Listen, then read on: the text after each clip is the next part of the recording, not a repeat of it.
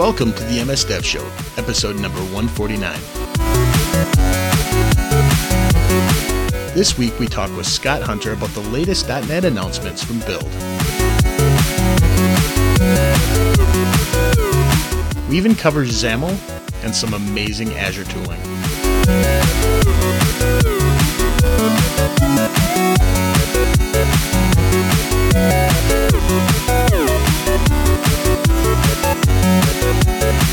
This episode of the MS Dev Show is brought to you by Aspose, the market leader of .NET and Java APIs for file business formats.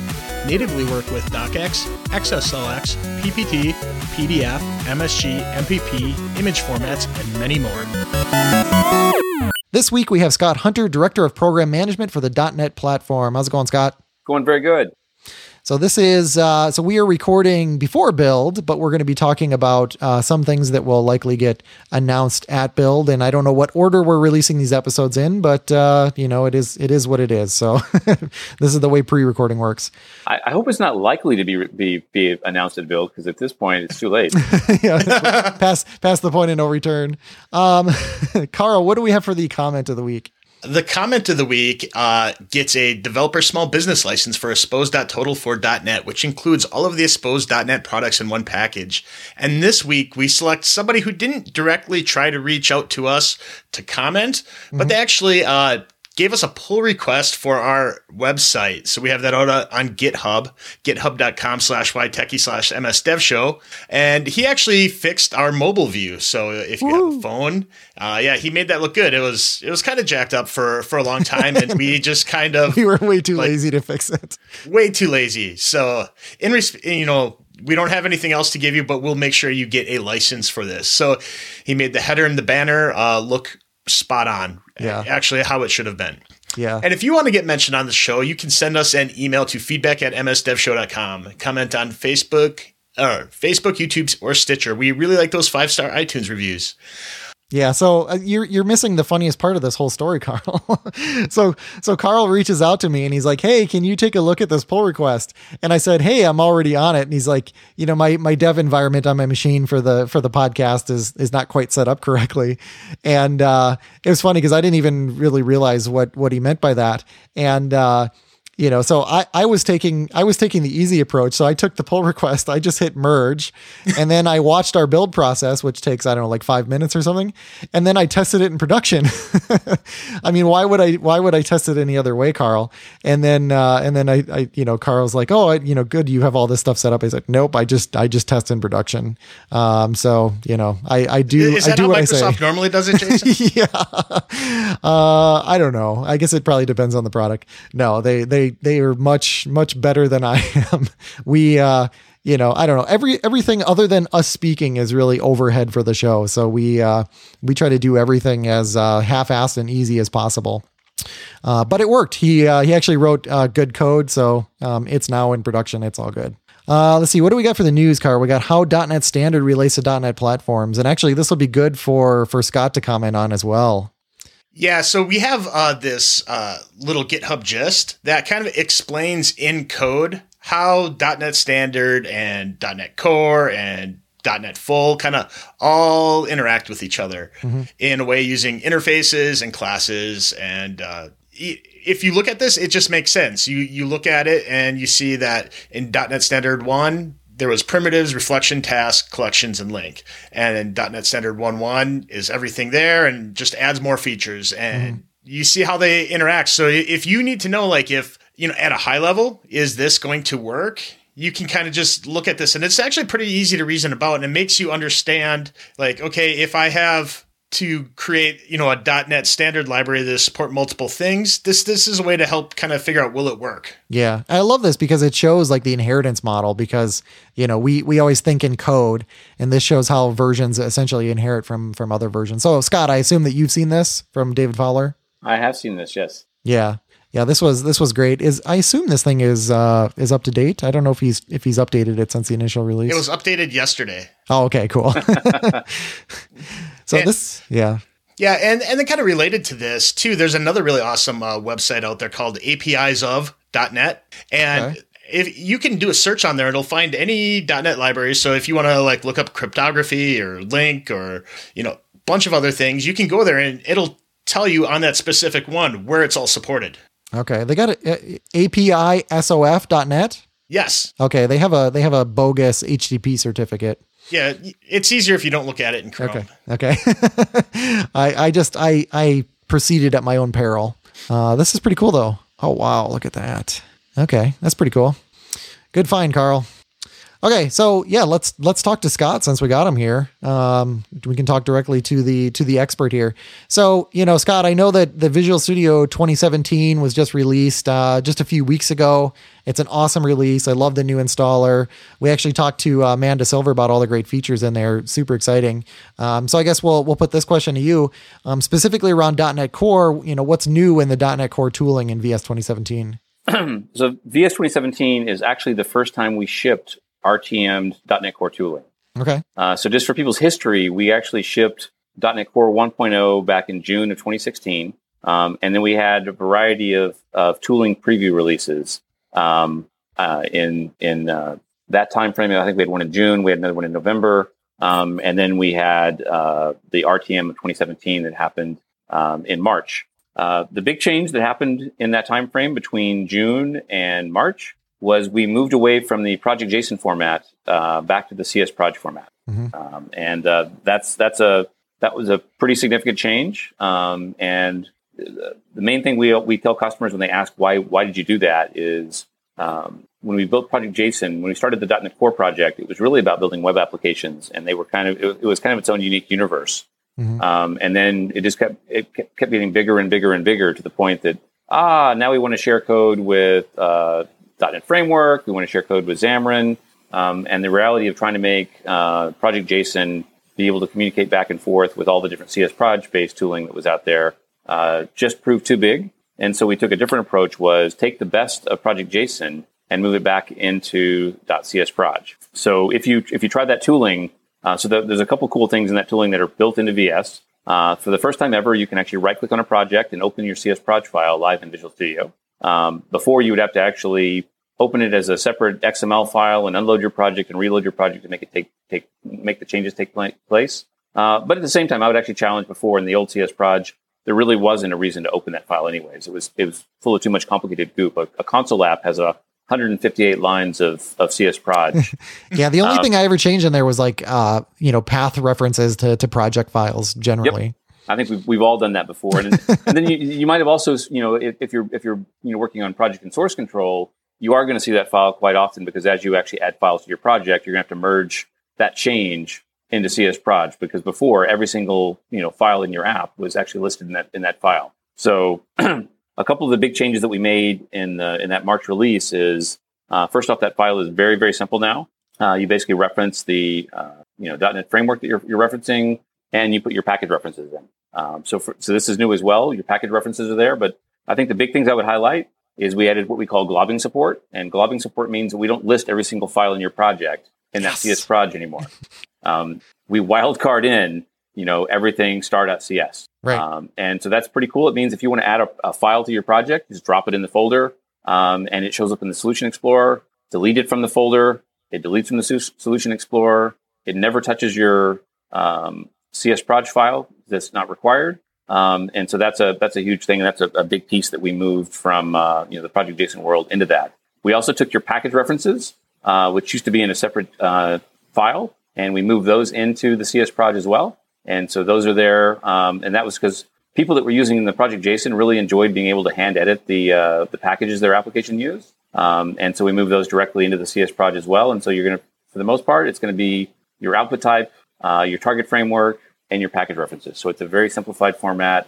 You can live edit it in Visual Studio, and you're good to go. And so that was the first wave of getting the core tooling into VS. So I actually don't see the glob in there. So by default, does it just include everything? It globs.cs by default, yes. Okay, and then if I exclude a file, then it must add an exception to the project? It will add an exception to the project. Oh, wow. Yeah, this is mine on a brand new .NET Core console application is 12 lines, 2 of which are actually just blank. And everything in here is 100% understandable. So that's huge. And it actually gets even it'll get even better in the 2.0 bits that we're going to ship at Build. Okay. So is this support for the new CS proj and all the project types, or is it just really .NET Core first and we'll bring the rest around later? It's .NET Core first and we'll bring the rest around later. And I'll kind of explain why we did it that way. So when we built a new project system, it's a new project system. And so we knew that, you know, .NET Core, there's bound to be bugs in having a brand new project system in the product, and we didn't want to go and shove this new project system into, you know, your WinForm apps, your WPF apps, your console apps, your class library apps. We didn't want to shove that into everything, knowing that there could be bugs there that most of the folks that have existing projects have been using those projects for years and years and years and years, and I don't want to risk any quality issues there. And so I'd rather actually work any of the bugs out with the .NET Core folks, which are typically new folks with new projects, and not have any chance of messing up legacy projects that customers have. So that's typically a very bad experience when you upgrade to a new version of Visual Studio and you find some issues with projects that you've been running for years and years and years. And so the idea is we'll try it first with the .NET Core folks, and then in the future we'll move that support across the all the existing legacy projects. I think that's a good approach. Now, you mentioned in .NET Core 2.0 that there's even more project file changes. So can you tell me about those? It's not really project file changes. It's going to be package changes. So, okay. Let me, I'll kind of run through some of the things that are the main things that we're changing in 2.0. So .NET Core 2.0 is it is a major update, but it's also not a major change. It's just the experience changed enough that we thought it warranted a new version. And so I'll kind of run through the highlights of what's in .NET Core 2.0 and why we gave it a new name. Number one is it supports .NET Standard 2. That's probably the primary thing is, we started the call off talking about .NET Standard. And .NET, just to do a recap for folks that might not know what .NET Standard is, .NET Standard was meant to be that when we looked at the .NET platform, over the years, we've had a variety of different .NETs. We've had .NET Framework, we've had UWP, we've had Silverlight. We had Xamarin. There's a lot of these different .NETs, and all of them have different APIs. And so, as we started working on the .NET Core bits, and we were asking ourselves, people really want to be able to share code they've written across all these projects. A big frustration today is you might have some WinForms code, and when you want to go paste that into a UWP application. And you can't because some of those APIs don't exist. Or you might start building an ASP.NET Core application and decide you want to go grab some code from one of your old system web-based ASP.NET applications, and you paste the code in and it doesn't work. And so that is something we really, really care about is being able to share code across all the .NETs. And historically, the way you've done this is with portable class libraries. And the idea behind a portable class library is you create this class library, and then you bring up a dialog box and you tell it, I want to support these frameworks. And as you click more and more frameworks, the API surface shrinks each time you click one because it's the intersection of all those frameworks. Mm-hmm. And so .NET Standard takes the opposite approach, which is what we did is we took all the APIs that were consistent across Xamarin projects and .NET Framework projects, and we said, that is the surface area of .NET Standard and .NET Standard 2. And what we'll do is we're basically going to say that we as the .NET team say that if you want to be a .NET Standard compliant framework, and right now there's three frameworks that I think of off the top of my head, which would be .NET Framework, .NET Core, and Xamarin. If you want to be a .NET Standard compliant framework, here is a contract of all the APIs that you must implement. And so in our case, when as the bits we're giving away at Build, we have support across those three platforms. That means that if you write code using the APIs in .NET Standard 2, it is completely portable across all of those different .NETs. Mm-hmm. We shipped the first version of .NET Standard back with .NET Core 1.0. In that time, one of the challenges we had was we didn't have all the APIs that a customer might want. It was a pretty small subset, the API surface area. In .NET Standard 2, we have brought back 20,000 APIs. Into so just a couple .NET Standard, yeah. And even crazier, we went and analyzed the NuGet library. If you go to NuGet.org, we analyzed all the packages in NuGet.org, and the new numbers are with .NET Standard 2, over 70% of all the packages that have ever been written will now work on anything that's .NET Standard 2 compliant. And .NET Core 2 is .NET Standard compliant, which means we went from maybe supporting 20% of all the packages to 70% in this release. And so it's a mega pile of new APIs that are available to the customer. And that's without library authors having to change anything too. So that's pretty cool. Yeah, .NET Standard 2 does not require anybody to change any code. So they just recompile, right? You just reference and compile. Okay. So basically, one of the demos I'm doing at Build is I took a library that was written in 2004, and I just referenced it into a .NET Core project, and it just worked. I also went and found an old WinForm application that I had that used data sets and data tables, and I grabbed that code, and I loaded Northwind up into that thing and displayed some rows from it. And I copied that code and pasted it into an ASP.NET Core application, and it just ran. That's really cool. And so, So this is when people are really going to start adopting this. Your first question, though, was what changed in the Project JSON, in the csproj file? Yeah. And I want to finish that before you... Sure, go ahead. And so in the 1.0 time frame, we also shipped .NET as .NET Core as a series of packages. And the idea when we first were working on the project, the idea was, hey, we don't want to ship .NET as this big monolithic thing anymore. We want to ship it as a bunch of packages, and that'll give us more agility because we can update those packages without having to update the entire framework. And that idea proved not to be valid. The reality is, if you change one of those low level packages at the bottom, it likely is going to ripple across the entire world. And it made customers' projects more complicated as well, because it meant they had to reference a whole bunch of packages. So I'm looking at a ASP.NET Core 1.0 project right here on my computer, and I've got 22 lines to build a very basic ASP.NET Core application. I've got 22 lines of csproj, and of that, 6 of those lines are referencing. I'll just read some of these: Microsoft.ASP.NET Core, Microsoft.ASP.NET Core.MVC, Microsoft.ASP.NET Core.static files, Microsoft.extensions.logging.debug. First off, if I just want to go build an ASP.NET Core application, I don't want the developer to have to know all those things. Yeah. And so what we did is in the 2.0 wave, we also shipped .NET Core as a single entity. And so I'm now looking at a ASP.NET Core 2.0 csproj file. It's 11 lines, and it references one package. The package is Microsoft.ASP.NET Core.all. Well, that's pretty cool. So the idea is, we still want to keep working to simplify using .NET. And so in my csproj I'm looking here, it references NetCore App 2.0, and it references, so that's referencing, the full framework. And then it references ASP.NET with Microsoft.ASP.NET Core.all. And so anybody should be able to write those 2 lines of csproj without having to go look at some chart or go to a website to figure out, which type is in which package, and there's a continuing wave of us trying to simplify the usage of .NET. I want it to be as simple as using Node or Python or Go or anything else.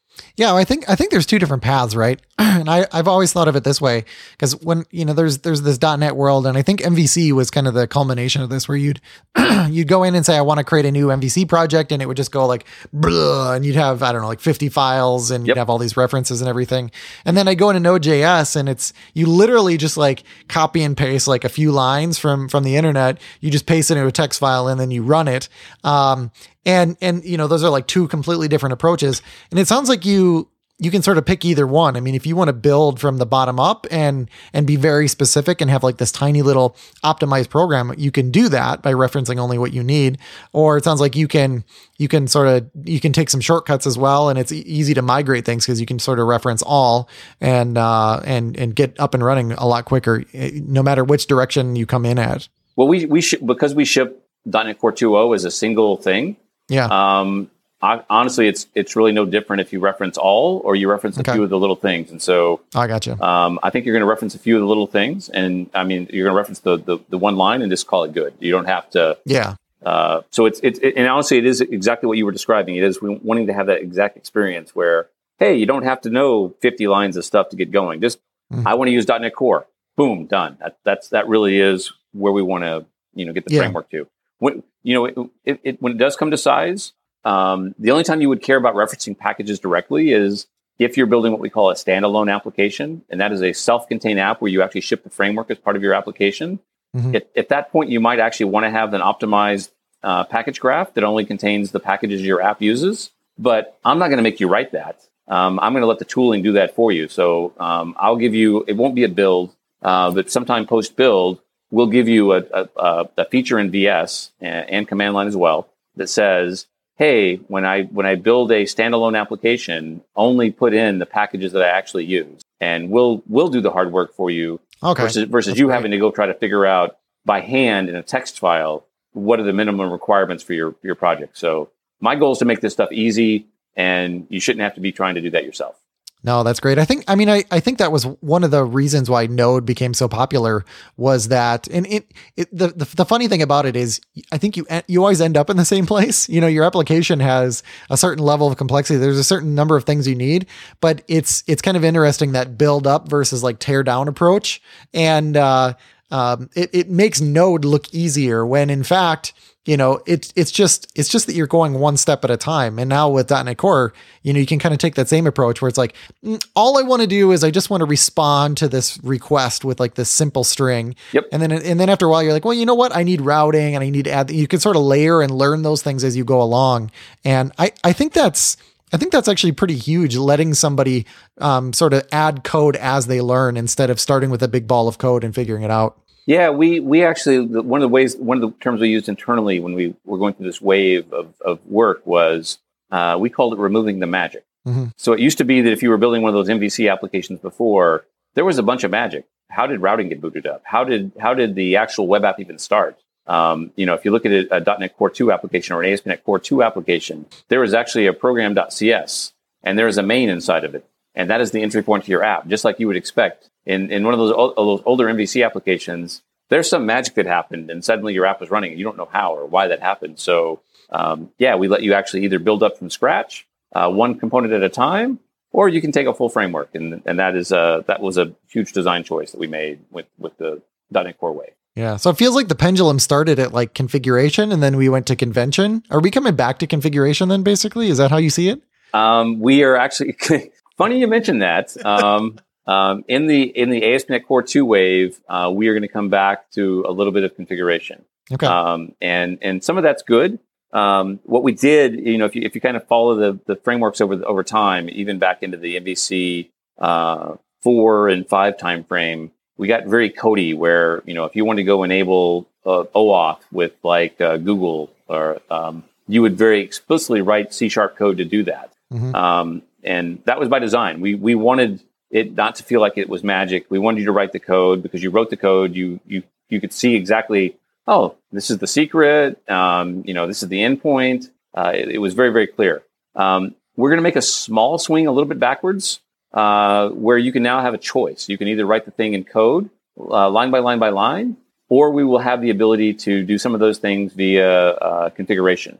Mm-hmm. The benefit of configuration for us, code is great. Because it's very clear and very explicit, but it also makes it very difficult for us to tool the product. You know, imagine me being able to say, I just want to let you right-click on your project and add support for Google OAuth or Microsoft OAuth. For me to do that because it's code, we have to somehow guess or find in your application where do we put it in? If I support configuration, I can just drop a config file and the system will pick that up. And so in the ASP.NET Core 2.0 wave, we're going to bring a little bit of that configuration over code back. But once again, it's still, you can always do it by code. And also by code, you can say, look at config. And if you put the code in saying, look for config, then you can write the config file. And that'll make our tooling, a lot better. Along those lines, I'd love to talk about, there's a huge topic that, it's probably my favorite thing, that we're showing at Build, mm-hmm. and this is around diagnostics and cloud. So one of the things when we started the ASP.NET Core wave that we were thinking about was we wanted to make running your app in the cloud awesome.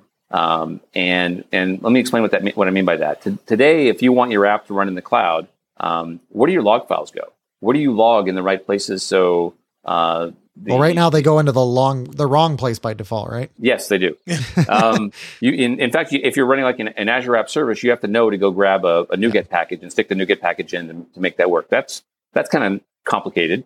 Another one is if you want more details on your application, you need some kind of framework that gives you more insight into your application. And the one that Microsoft builds internally is App Insights.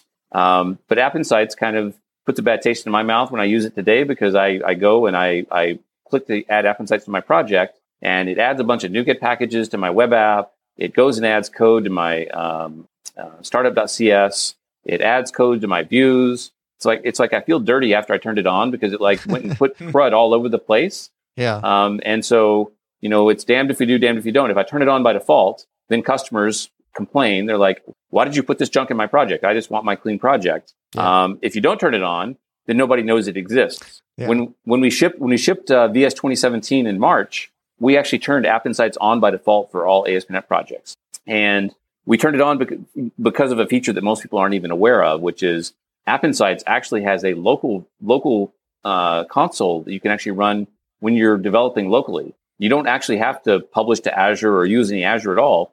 And most people aren't even aware that exists. And I wasn't even aware of it, honestly. See? So we turned it on in ASP.NET Core by default in March because we thought that feature that was built into VS was awesome. But we immediately got complaints. Hey, what is this App Insights line in my program.cs? It's probably Microsoft is spying on me. Yes. So in this 2.0 wave, there's another change coming, which is we now allow things like Visual Studio, which is the environment you're developing in, it can now inject App Insights when you debug. So you don't have to go and add App Insights to your project. You don't have to go modify any of the files in the project. If you want to debug and open the App Insights window in Visual Studio, well, Visual Studio can just go and load App Insights into your project for you on the fly. That's kind of cool.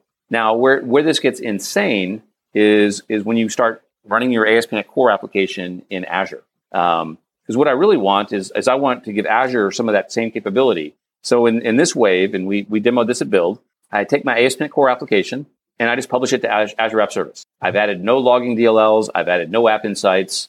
And I start hearing from my customers that my app's crashing. What can I do? So I go to the portal, and there'll be a new banner that will show up in the portal saying enable App Insights. And you click the banner. And when you do that, we will actually enable App Insights dynamically on the fly in the cloud for you. Wow. So the cool... Pretty cool. Yeah. So here's the thinking here. When your app starts crashing, do you really want to go, I need to go find App Insights or New Relic or whatever and add that and republish my application? No. When you hear your app's crashing, you just want to go check it out and find out what's going on. So now you just go to the portal and you can turn it on or off right from the portal. But it gets better. Not only do we enable App Insights via that mechanism, we also activate a little part of Azure that's been there for a while that most people aren't even aware of. We activate something called Service Profiler. And what Service Profiler is it uses some of the App Insights APIs to work. But what it does is it installs a very lightweight profiler into your application when it's running in Azure.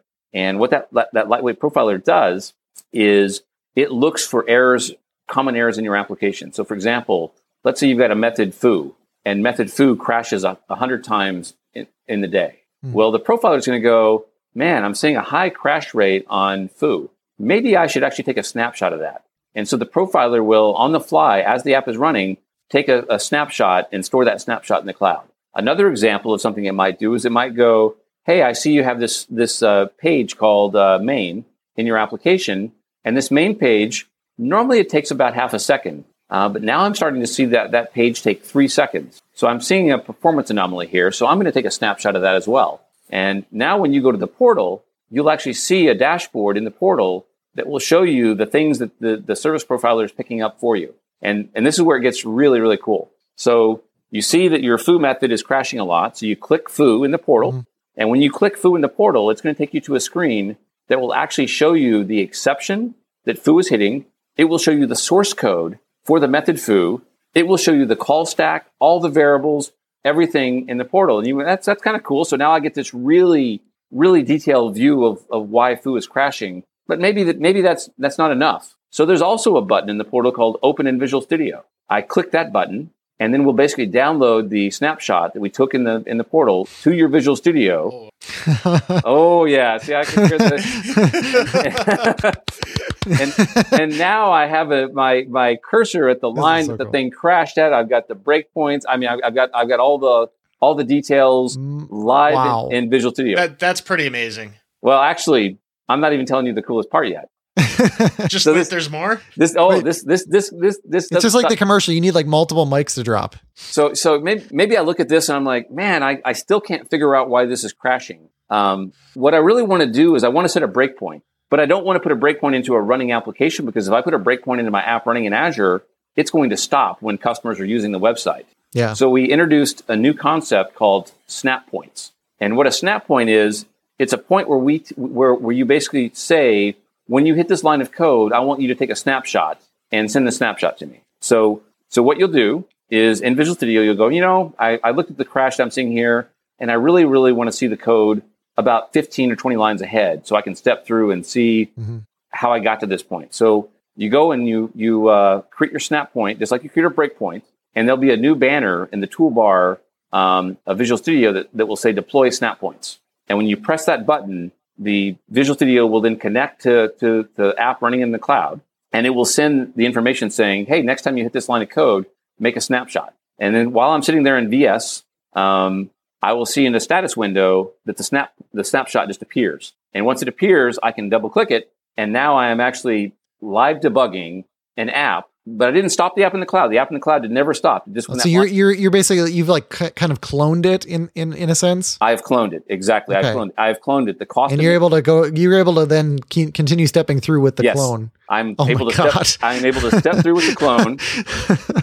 And, it's just an amazing experience. And the cost of the actual running application, when that line of code was hit that we actually asked for the snap point, the cost that one customer is going to feel is 20 milliseconds. So that's amazing. So is there any other example of this? Like, does anybody else do that? No, this seems to be like, I mean, if you're trying to make a case for like using .NET or .NET, whatever, I mean, that puts it so far ahead. Yes, this is what I would call a .NET and an Azure differentiator. Yeah. Running your .NET code in Azure is just better than running it in Google or running it in AWS or running anything else because of this experience. And I also left out one final piece of that experience. Yeah. Once again, the snap point feature and even the feature I'm going to mention in right now, these do require your DevOps person has to give you privileges to run this because if I'm actually putting snap points into a running application, I could potentially see customer information. So you have to ask permission to do these things. That's a good point. Yeah. But another cool aspect of this is we've had this feature in VS for a while called CodeLens, and we actually wired this same experience up to CodeLens. And so one thing is, as a DevOps person, I'm in the portal and I'm seeing all that live data of the crashes and the slow methods and stuff like that. We can also share that same data with Visual Studio. So if I have CodeLens enabled, as I'm moving my mouse around the methods in my application, we will actually show you how many times they were called, what the average runtime was for how long they took to execute on average, and how many times they crashed. So even as a developer, I'm not in the portal. As I move my mouse through Visual Studio, I am seeing the live data that we're actually collecting in the portal back in VS. So either direction you do this. And as I said, the coolest thing about all this and the point that I think is amazing is, notice I never had to republish my application. I never had to recompile my application. I'm able to do all of this by default. Yeah, because I mean, every time I've seen like an issue in production, my goal is always like, okay, I need to reproduce this in my environment. And there's always like, here's how you install this remote debugger, or you do it, there was always like a lot of ugliness in there. And it feels like this just bypasses all of that completely and just makes it so that I have, the virus is like, turning people into zombies over here, but I'm also able to sit here in my lab and sort of analyze it. And that's completely game changing. Well, I really like the idea of getting those live actual stats on how the code actually runs, because in CodeLens before you could see like this line of code took 7 milliseconds to run, but that's in my debugger with, testing scenarios. This is with actual production workloads, production data going through this code and seeing how it is. So if we do need to make an optimization, we can see it visually. Mm-hmm. Yeah, I would love to come back on in the future and do a show where we actually show all this and demo it live on the talk. Mm-hmm. If we do have video on the calls, right? Yep, we do. Most of our listeners are audio, though. We'd probably be better off doing. Yeah, we'd probably be better off just pointing to something on Channel 9. We're on Channel 9, but we could do the video, but it would be a little unusual for us. We'd have to. Our audio listeners would be like, "What's going on?" This is one of the coolest things we've ever done. And yeah. and by the way, I mentioned it in light of .NET Core. This will also work for .NET Framework as well. So this will basically this will work for. Some of this is available at Build. All of it will be available later in the summer. But it's a crazy wave.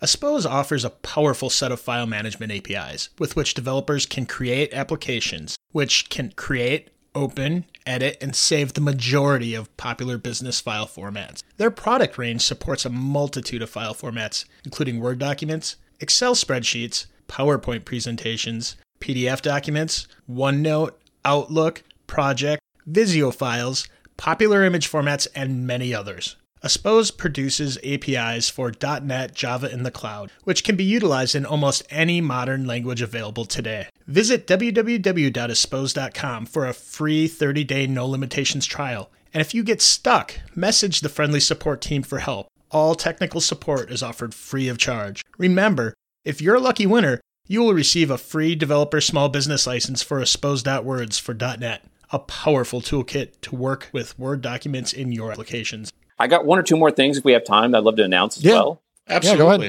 go ahead. We have a new, the .NET website is called dot.net. We've had that for a while. We actually, one of the biggest pieces of feedback I've gotten from customers in recent years is, we used to have this team called Patterns and Practices that built all these really cool books and stuff on how to use our products. Mm-hmm. And we as a team now are doing that same stuff ourselves. So if you go to dot.net, there's a new link there called Architecture across the top of the page. And if you click that, you will see the modern version of Patterns and Practices for .NET. We've got a couple of these guides. These are actually ebooks you can download and use. One of these is microservices and containers. So we basically walk you through how to build a microservice-based container app using .NET and get that running on either Linux or Windows and get that running in the cloud. We have another architecture guide, another ebook on building web applications, how to build modern web applications.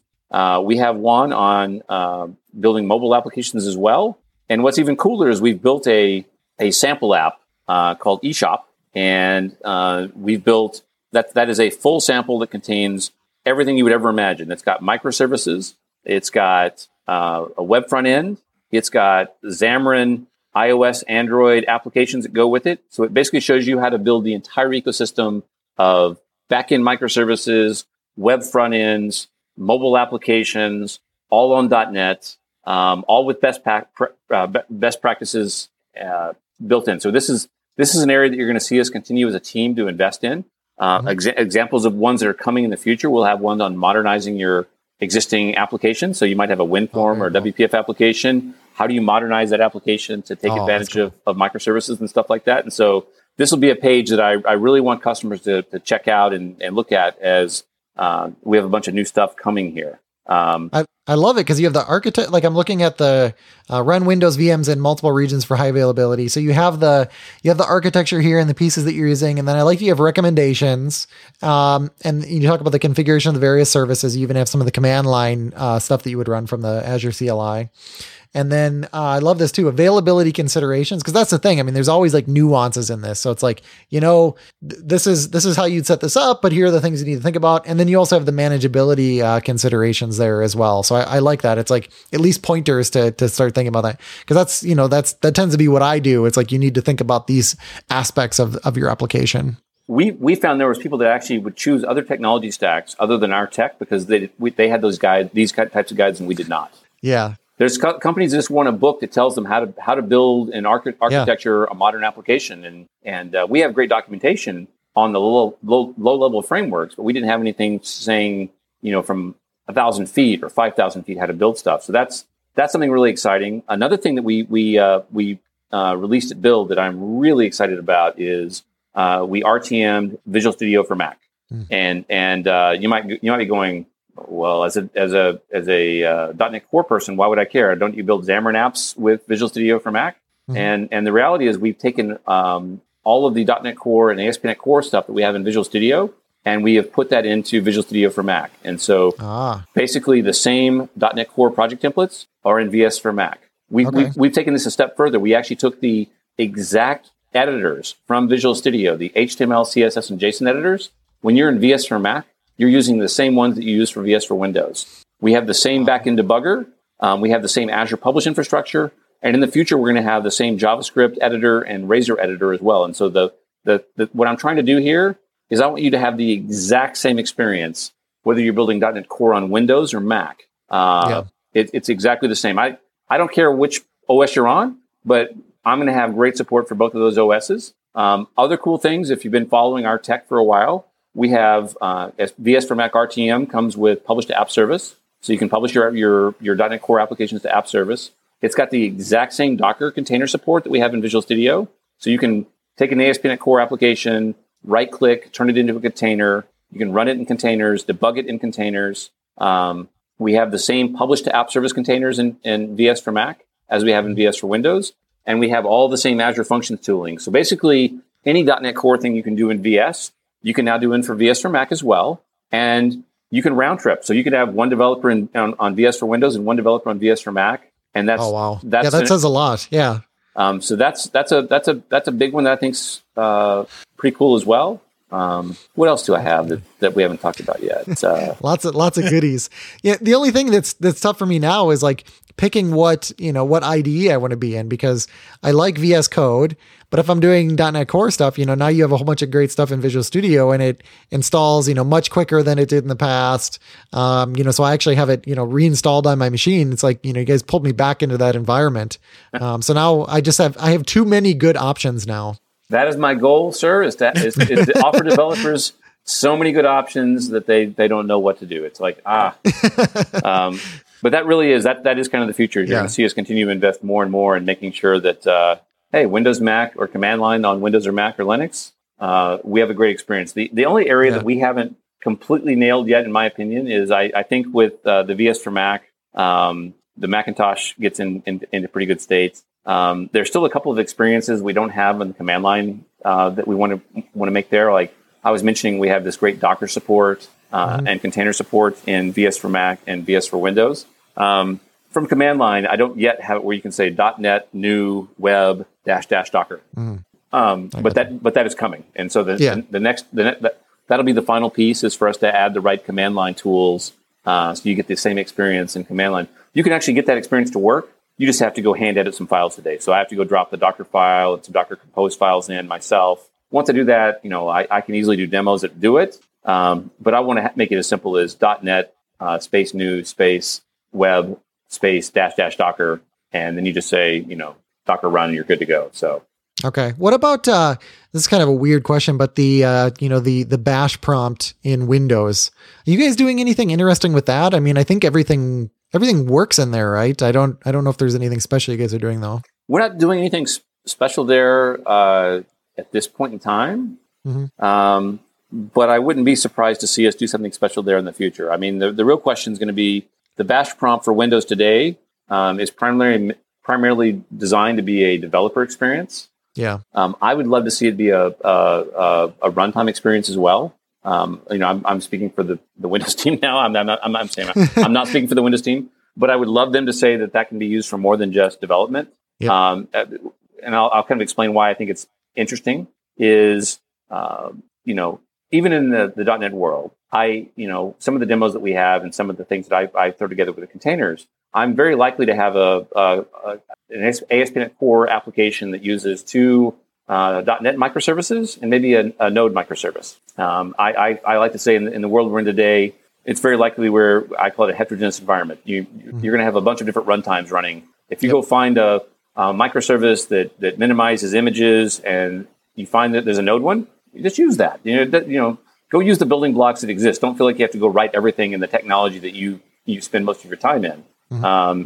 And so I think if the Bash shell actually had the ability to run apps in production, for .NET Core, you're in good shape because .NET Core runs great on Windows. It runs great on Linux. It runs great on Mac. Things like Node actually runs great on Linux. Doesn't run as well on Windows, and it's not because they try not to run great on Windows. It's because a lot of the packages out there in the npm gallery, some of them take native dependencies, and that those native dependencies are typically Unix-based dependencies. Yeah, and so I've seen them go the other way too, but yeah, it usually. I was going to say it leans more towards that than towards the Windows way. Yep. But if the Bash shell had the ability to let you run in production, then it would be a better place to run Node on production on Windows than running Node on Windows, if that makes mm-hmm. sense. So, yeah, so I was also looking at the .NET Core roadmap. I mean, we discussed what's coming up in 2.0 about getting all the APIs from .NET Standard, the tooling, the performance, the cloud integrations. Are you talking at all yet or discussing what comes after 2.0? We are, of course. So I have three big buckets of stuff that we're thinking about post the June timeframe. And one of the big buckets is what I would call performance and size improvements. So one of the things that is dear to my heart is I want to make the ability to change your source code, refresh your browser as fast as possible. Today in VS, we're about 6 or 7 seconds there. I really, really want to get that below 2 seconds. So that's an area that we're going to focus on for I'm going to call this the November timeframe because we're going to do about 3 releases a year typically. I also want to make, I mentioned we brought all those APIs back. So .NET Core gets a little bit bigger. I'd love to have the ability for you to build a small, what I call standalone application. So I just want to go build the smallest ASP.NET Core application and put it into a container. And so I need to give you the tools to link out the parts of .NET Core that you're not using. So we'll give you some linker capabilities there. And then I think the other one is I really want to give you the ability to make native .NET Core apps. And so Golang is probably the best language today for building cross-platform native apps because you write your app in Go and it can basically emit exes for you that run on all the 3 platforms. And so I want to make .NET Core great for that. So that's kind of the performance and size stuff. When it comes to platforms is another interesting thing. So one of the things we've been talking about in the .NET space is the Tizen guys. Samsung's Tizen platform has taken a bet on .NET Core. That's what you actually use to build Tizen apps for their watches and their refrigerators and their televisions. We showed some stuff at Build around that. That's a platform. But I also care about IoT and ARM32. So I can't wait to be able to go and tell people if you want to go build ASP.NET Core apps running on Raspberry Pis or .NET console apps that run on Raspberry Pi, that's something that we treat as a first-class citizen. As I said, Tizen's doing it today, but outside of Tizen, it's an experiment at this point. It's not something we call supported. So that's an area we want to focus in. And then finally, the other one is around tools and libraries. One of the biggest questions that people always ask me is, what is our story about cross-platform UI? And so at Build, we actually, in Miguel's talk, we talked about something called XAML Standard, which is having some XAML that's actually standardized across all the platforms. Oh, yeah. Cool. Yeah. Uh-huh.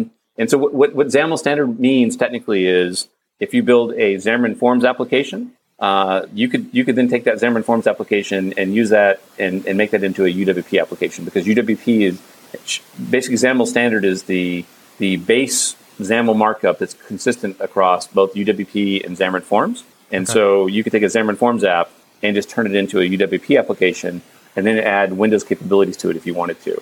Outside of that, the goal is to have XAML Standard be able to run on other platforms. So you could build a Xamarin Forms application that runs on Windows, Mac, and Linux. So cross-platform cool. UI is very important to us.